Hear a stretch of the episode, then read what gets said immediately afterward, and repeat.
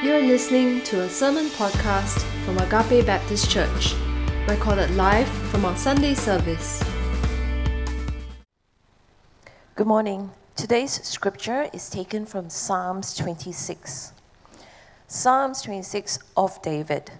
Vindicate me, O Lord, for I have walked in my integrity, and I have trusted in the Lord without wavering. Prove me, O Lord, and try me. Test my heart and my mind. For your steadfast love is before my eyes, and I walk in your faithfulness. I do not sit with men of falsehood, nor do I consult with hypocrites. I hate the assembly of evildoers, and I will not sit with the wicked. I wash my hands in innocence and go around your altar, O Lord, proclaiming thanksgiving aloud and telling all your wondrous deeds. O Lord, I love the habitation of your house and the place where your glory dwells. Do not sweep my soul away with sinners, nor my life with bloodthirsty men, in whose hands are evil devices, and whose right hands are full of bribes. But as for me, I shall walk in my integrity. Redeem me and be gracious to me. My foot stands on level ground. In the great assembly, I will bless the Lord. This is the word of the Lord.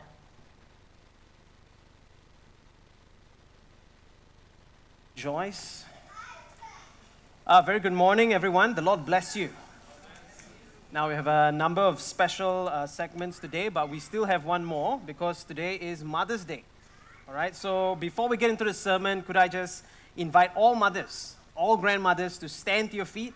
All right, if you're a mother, your grandmother, would you stand to your feet? We want to honor you.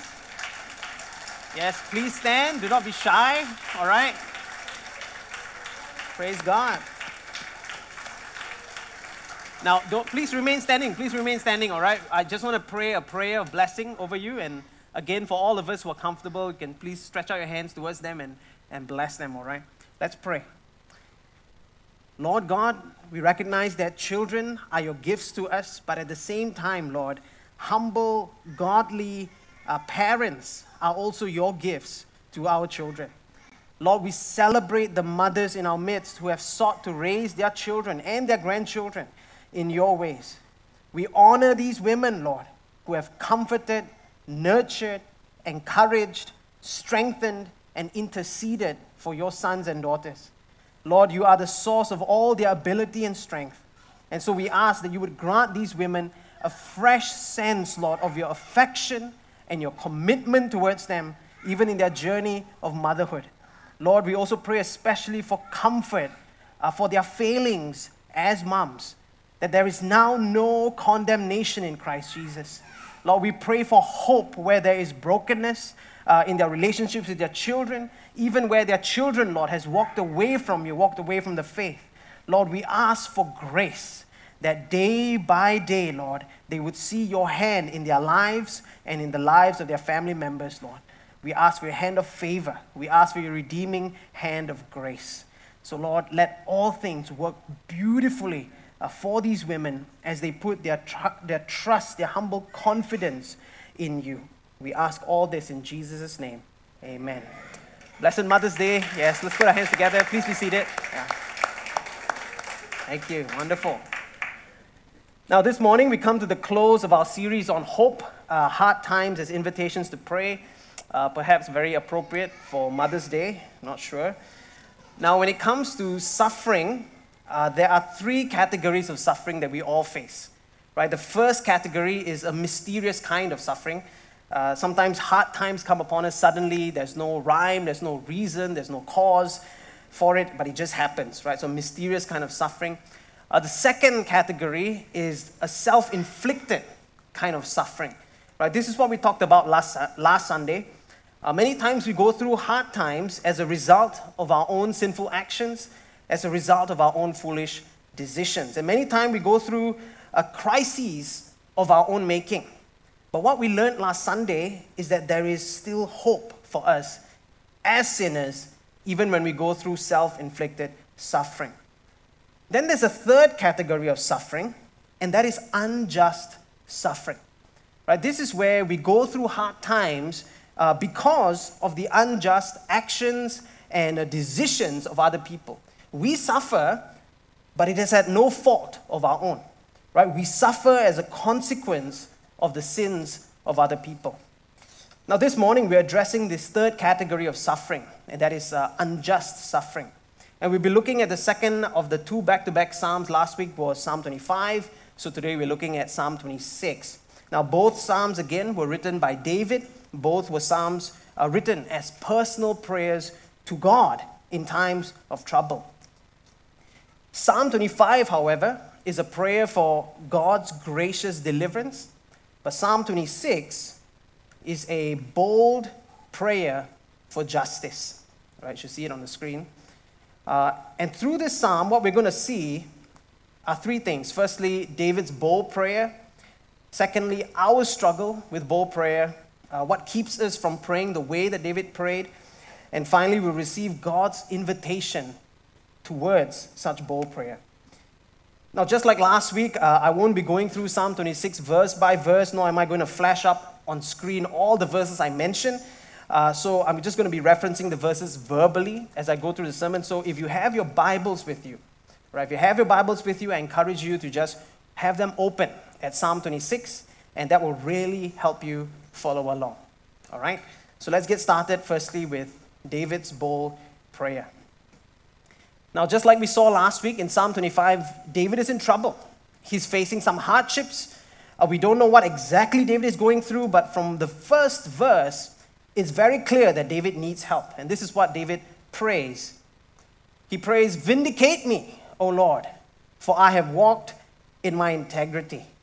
Now, what does vindicate mean? To be vindicated means to be publicly cleared of blame, to be cleared of any accusations, any charges made against you. Now, just these two short lines tell us that David is facing unjust suffering. He is facing injustice and he's asking to be delivered. And part of the suffering is that his name, his reputation, his integrity is all being dragged through the mud by cunning, wicked men. He's being judged unfairly. There's perhaps an agenda against him. And David has no other means to get justice. He has no one else to turn to. And so he looks to God and he pleads with God to vindicate him. But what makes David's prayer so bold is that he is asking to be vindicated. You should see this on the screen again on account of his integrity. David is saying that he is blameless, he is innocent in the matter.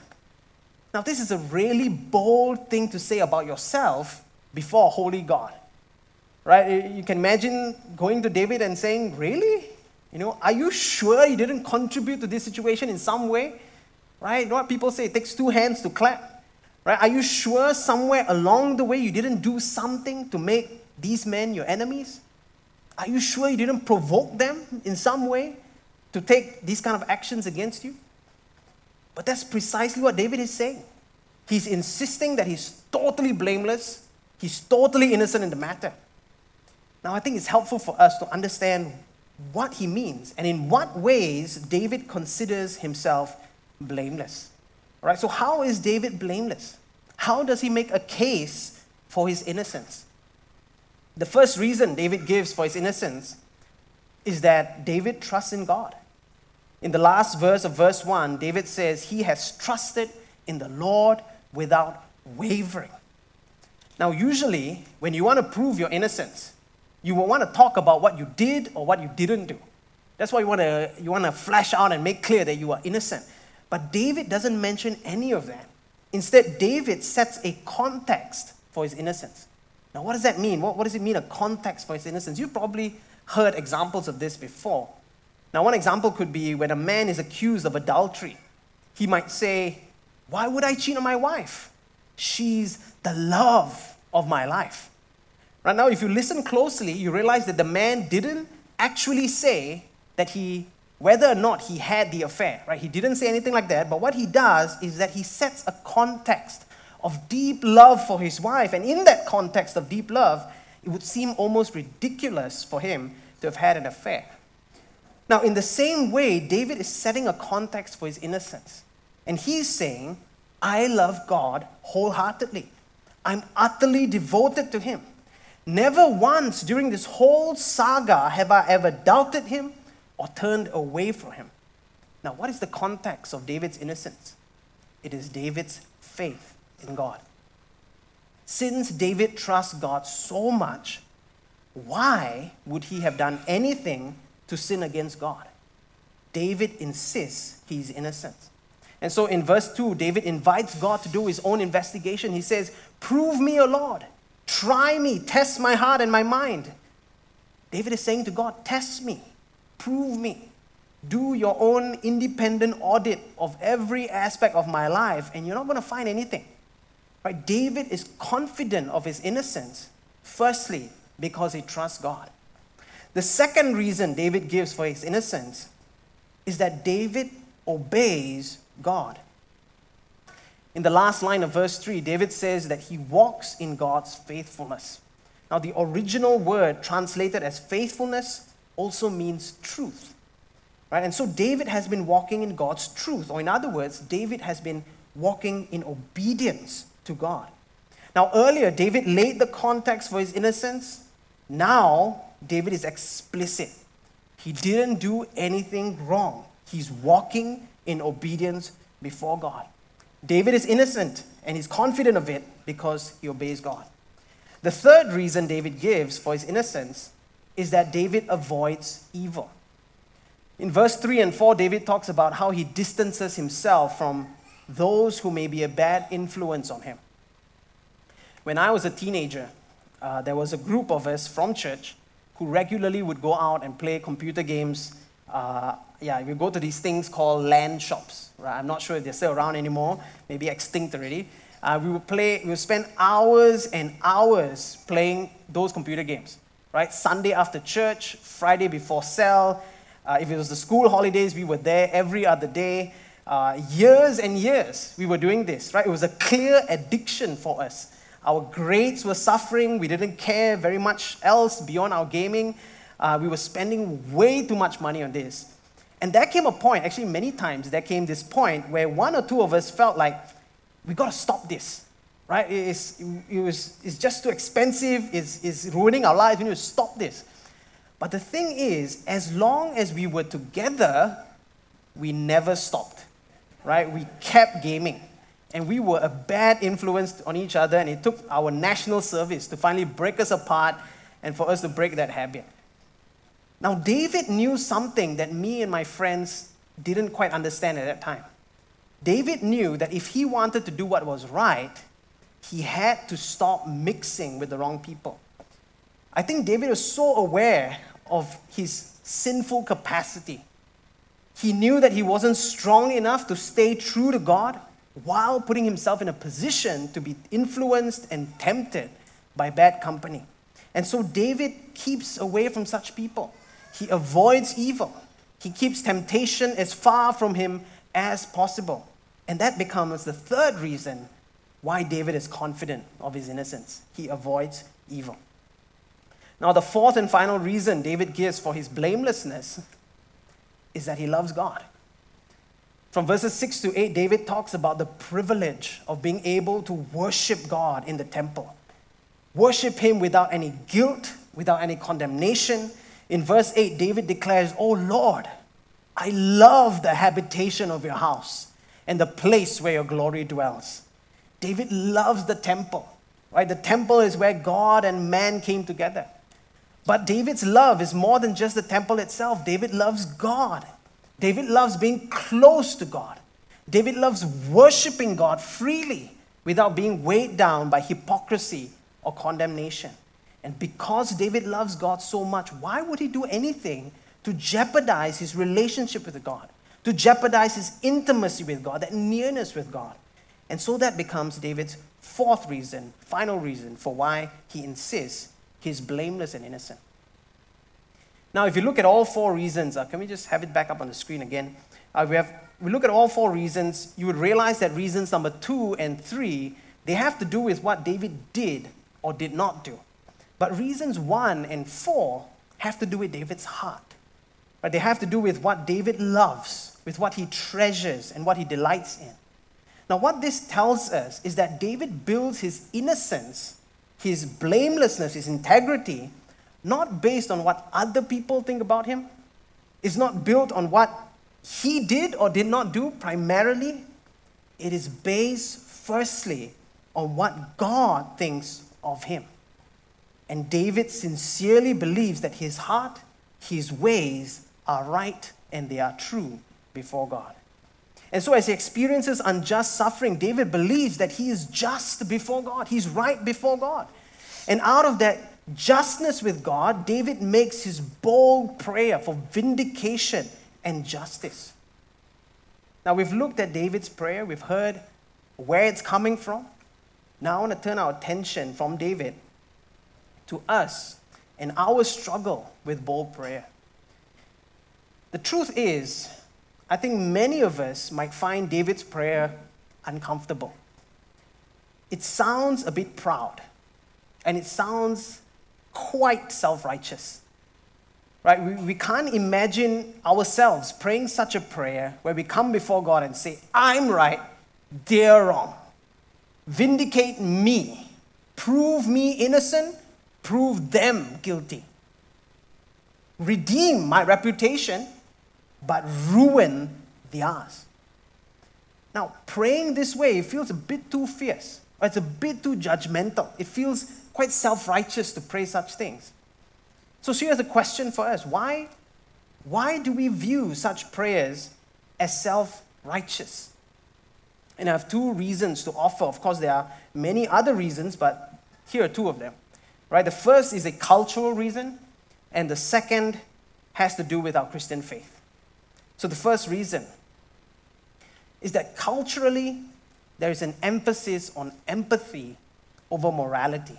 Now, what do I mean?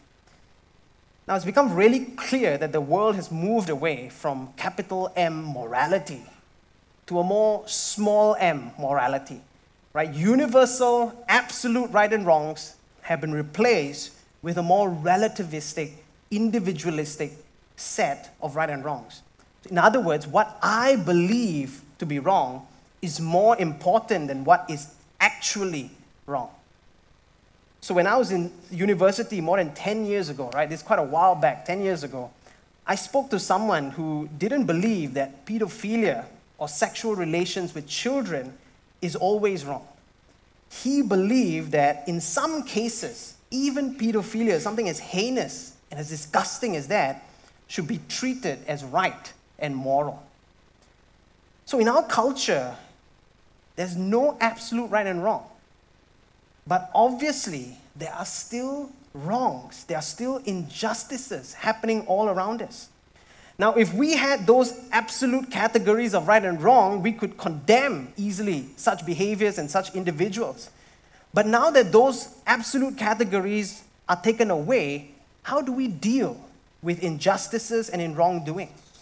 And this is where psychology has come to replace morality. Nowadays, instead of condemning wrong behavior, our culture tries to empathize with where this behavior is coming from. Right? Uh, does the fault lie with the upbringing, the way that the parents raised this person? Uh, is the society at large to be blamed? Right? The assumption is that no one naturally would do such bad things. There must be something in the past or in society that would cause someone to behave badly. And we see this empathetic approach in the movies we watch. It's there in the books we read. The discussion about this is happening everywhere on social media, it's just everywhere. And so, just by virtue of being immersed, being part of such a culture, even as Christians, we find ourselves becoming very empathetic towards wrongdoers and wrongdoing. We don't think primarily in terms of morality, in terms of right and wrong, but in terms of what would make a person do such a thing. Now, I want to clarify that psychology, empathy, these are not bad things. All right? Nor is it wrong to try and understand the role of upbringing and the society uh, in promoting bad behavior in individuals. But the issue is when we replace morality with empathy. Now, you would realize that David has no problems praying boldly for vindication and justice because in his culture, what's wrong is wrong and it must be punished. But as Christians today, we may even struggle with the concept, the idea of punishment. Because in our empathetic culture, it's becoming increasingly difficult to really think that a wrong is wrong just because it's wrong. And that when someone does wrong, justice takes first priority over rehabilitation, over restoration. And so it's no surprise that even as Christians, we struggle to pray like David did, to pray bold prayers for vindication and for justice. And that's the first reason. It's a cultural reason. Now, the second reason is when we misunderstand grace to mean foregoing justice. Now, this is a problem that arises when we misunderstand the gospel. Now, a couple of months back, my family and I, we got cheated by a taxi driver. He was a nice guy, very chatty. I was thinking, oh, maybe I can share the gospel with this guy. During the trip, something felt a bit off, right? And after the trip, I went home, I compared the receipt uh, with a similar trip that we'd done before, and I compared the two receipts together. And I found that on this trip, I had paid 50% more than the previous trips. And I traveled about 60% further, and I'd spent about 30% more time on the road. So I got cheated. So the question is, what should I do? Right? Now, the cultural, empathetic approach would have been to consider why did this driver cheat me? Right? Maybe, what if, you know, he desperately needs the money, maybe for his family? What if he's being subjected to unreasonable demands by the taxi company, right? Rentals too high and so on. What should I do? And take it to another level and say, as a Christian, as a Christian, what should I do? And so I think about the cross. I think about Jesus dying for my sins. And firstly, I remember that I'm just a sinner, like that taxi uncle. So who am I to judge him? Who am I to cast the first stone? And then I remember that I'm saved by grace. Jesus paid for my sin. So shouldn't I pay for this taxi's uncle's, uh, this taxi uncle's sin? Right? Shouldn't I turn the other cheek? Fight evil with good and exercise grace at the expense of justice. Now, this is a wrong way of applying the gospel. Right? We have placed grace and justice in opposition with one another. So, when there's grace, Sadly, we think that justice is absent. In other words, grace is foregoing justice, and that is completely wrong. Now, this way of thinking comes from a misunderstanding of grace, and more importantly, a misunderstanding of who God is. But because we wrongly understand and we wrongly apply the gospel in this way, it's also hard for us to resonate with David's bold prayer for vindication. And it's so hard for us to pray such bold prayers ourselves when we are in the midst of unjust suffering. So, even as Christians, we do struggle with praying bold prayers for justice and vindication. Oftentimes, it's because of the culture, the empathetic uh, emphasis that is made there, but it's also sometimes because of our misunderstanding of grace. So, what do we do? How can we regain a conviction to pray bold prayers for justice and vindication?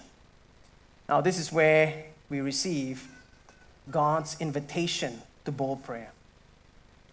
David closes his prayer in Psalm 26 with these words from Psalm from verse 12, sorry.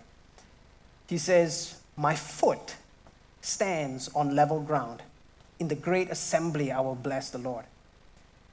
David can pray such a bold prayer because he has found a sure footing, a level ground, a firm foundation, right? And this is the sure footing that God invites us to stand upon so that we can boldly pray for justice as well.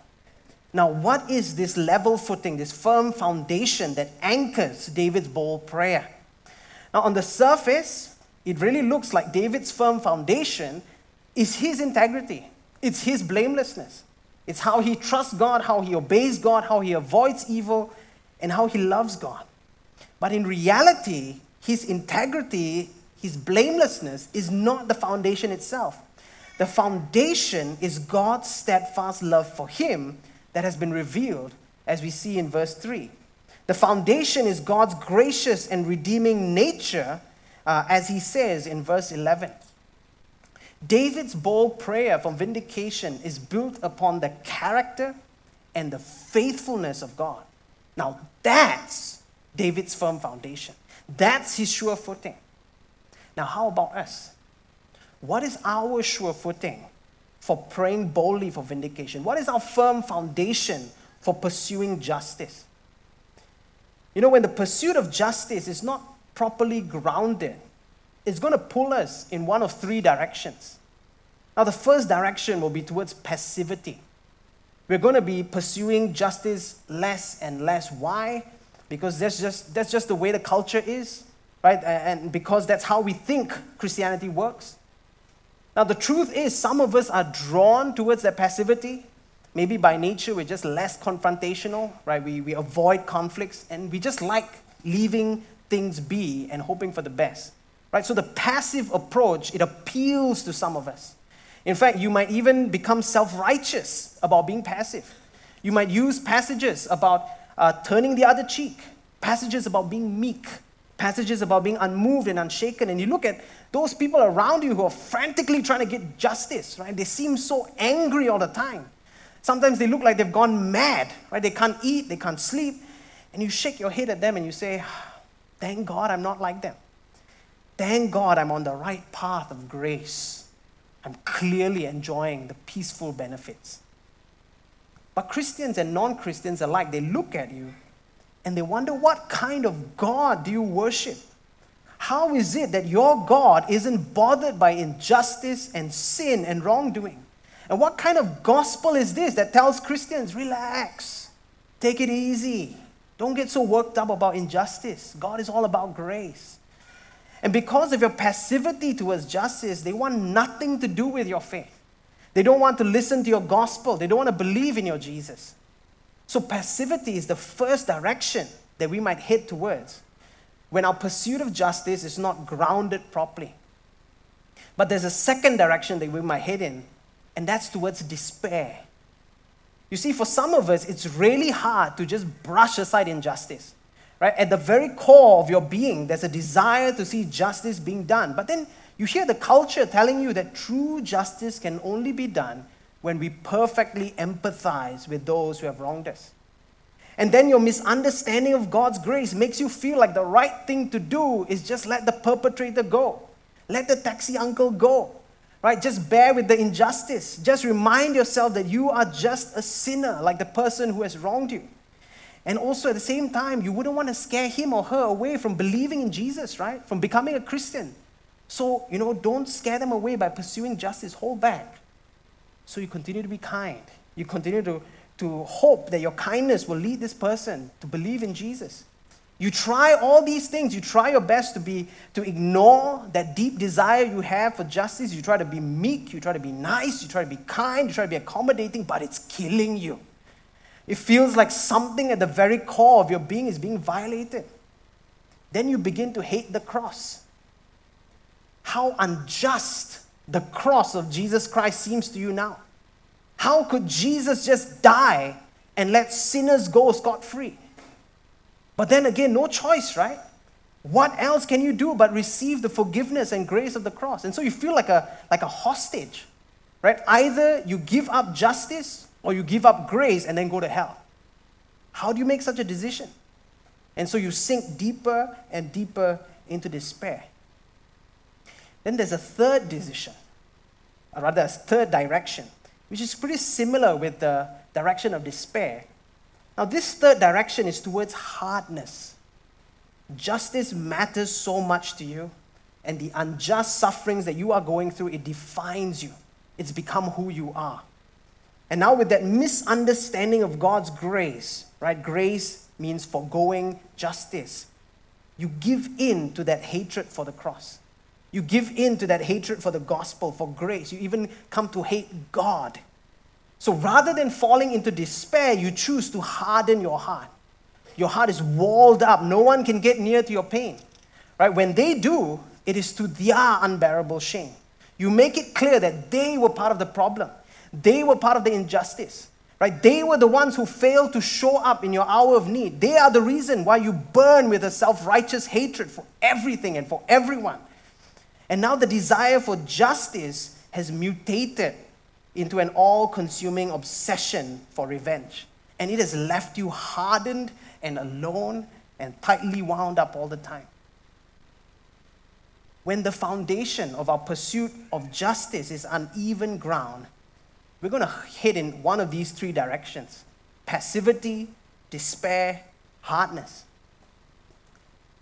People, what is your pursuit of justice built upon? What is your sure footing for your bold prayers for vindication? There is no firmer foundation than faith. Faith is not wishful thinking. Now, as we heard last week, faith is a humble confidence in the character of God. It's a humble confidence in who God is. Now, who is God? God is a God of grace. He forgives, He pardons, He removes guilt and condemnation. And God is a God of justice. By no means does He allow the guilty to go unpunished. And yes, the cross is a terrific demonstration of God's grace. Jesus died in our place for our sins. We are the sinners, yet he became stricken. We are the perpetrators, yet he is punished. And this is grace. We don't deserve it. We had no means to force Jesus to show us such grace, but he did so anyway. Why? For the glory of God, because of his great love for us. And this is amazing grace. But the cross is not only a demonstration of grace, it is a demonstration of justice. Our sins need to be paid for eye for an eye, wound for wound, betrayal for betrayal, humiliation for humiliation, violence for violence, life for life. And our sins against God need to be paid for as well. But who's going to pay for these sins? How are they going to pay for these sins? One year in hell? Two years in hell? even an eternity in hell wouldn't be enough for our sins as mere mortals against the holy, infinite God. But those sins need to be paid for. Who's going to pay for them? You can't. I can't. Even the best people on earth have their own sins to pay for. There's no way they can pay for ours as well. Who's going to pay? None other than God Himself. The person of Jesus taking on humanity, He said, I'll do it. Right? He volunteered himself as tribute in our place. The infinite, everlasting God in the place of finite, mortal men. And he made payment for us, wound for wound, betrayal for betrayal, humiliation for humiliation, violence for violence, blood for blood, flesh for flesh, and finally life for life. Now, mind you, Jesus was not making payment for our sins to us or to any other human institution or authority. Jesus was making payment to God, the judge of all the earth. And God's just wrath against us was satisfied. And for those of us who put our trust in Jesus, the Bible says we are justified. We are justified. That's a legal word. That's a word that you use in a court of law. It comes from the root word just. And to be justified means that justice has been administered and you are made right, you are made just before God.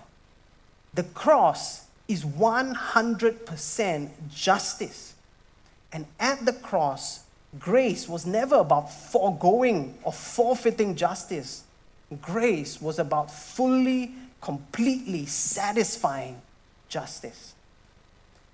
Now, when you see Jesus giving his life, his dignity, his emotional, his mental well being to satisfy the requirements of justice, how could you remain passive in pursuing justice?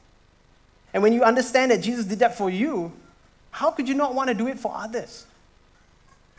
And if you see God Himself taking on flesh in the person of Jesus to satisfy His own desire for justice, why should you fall into despair? Hasn't God proven his commitment to justice? That across the history of all the earth, there is no one who is more dedicated and more hungry for justice to be done. And if you see justice being served at the cross, then why wouldn't you come before God in bold prayer? Knocking and knocking and knocking at his door until you see justice being done. Why wouldn't you ask for vindication?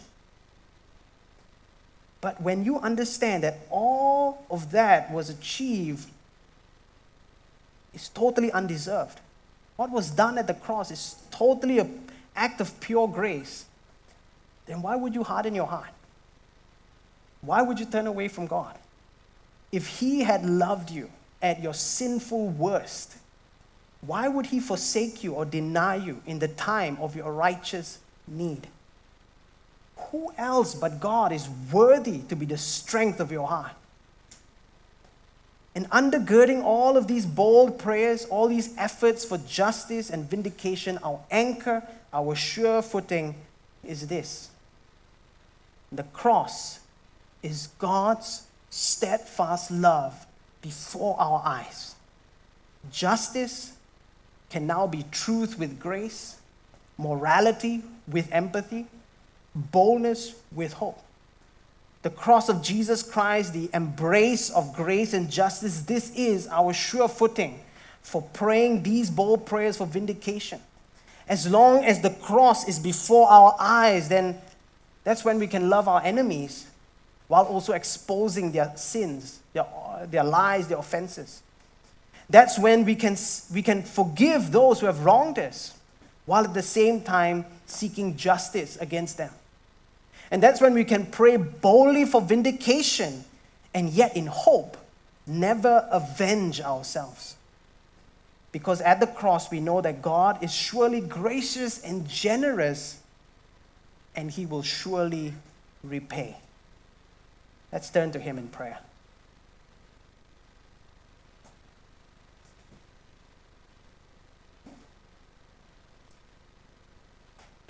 Our Lord, in our times of hardship, our times of suffering, whatever kind it is, we run to you, Lord. You are our refuge. You are our hiding place. You are our safety and you are our vindication.